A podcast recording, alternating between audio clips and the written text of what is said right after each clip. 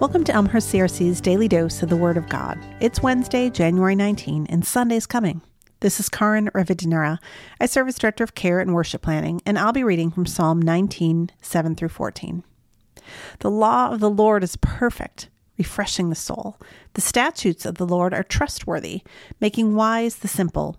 The precepts of the Lord are right, giving joy to the heart. The commands of the Lord are radiant, giving light to the eyes. The fear of the Lord is pure, enduring forever. The decrees of the Lord are firm, and all of them are righteous. They are more precious than gold, than much pure gold. They are sweeter than honey, than honey from the honeycomb. By them your servant is warned. In keeping them there is great reward. But who can discern their own errors? Forgive my hidden faults. Keep your servant also from wilful sins. May they not rule over me. Then I will be blameless, innocent of great transgression. May these words of my mouth and this meditation of my heart be pleasing in your sight, Lord, my rock and my redeemer. This passage contains such grand and, well, interesting language to describe rules. Now, I'm a firstborn and generally a rule following sort. I like a good, clear, instructive rule. And as a writer, I believe in rules of usage and grammar. As any good writer or artist will tell you, you got to know the rules to break the rules. But even as a rule appreciator, I wonder about these descriptions. They're a little over the top, are they not? I mean, yes, God's rules for our lives are good and helpful and true, but radiant, precious, and sweet? Couldn't we add a few more to this list?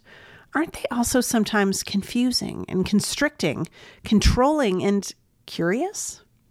Certainly they are if we read through books like Leviticus, which details rules and practices for seemingly every little and big thing in often head scratching ways. And certainly when Jesus told people to turn cheeks and offer cloaks and love their enemies, people were appalled and confounded. We still are. And yet, I can't help but think that this passage is offering us a new way to look at God's rules. After all, if God's rules are what the psalmist suggests, doesn't that change how we read or interpret them? After all, what does it mean that even the most seemingly obscure law from the Hebrew scriptures, or even Jesus' boldest declarations about showing kindness to those who hate us, might radiate God's goodness?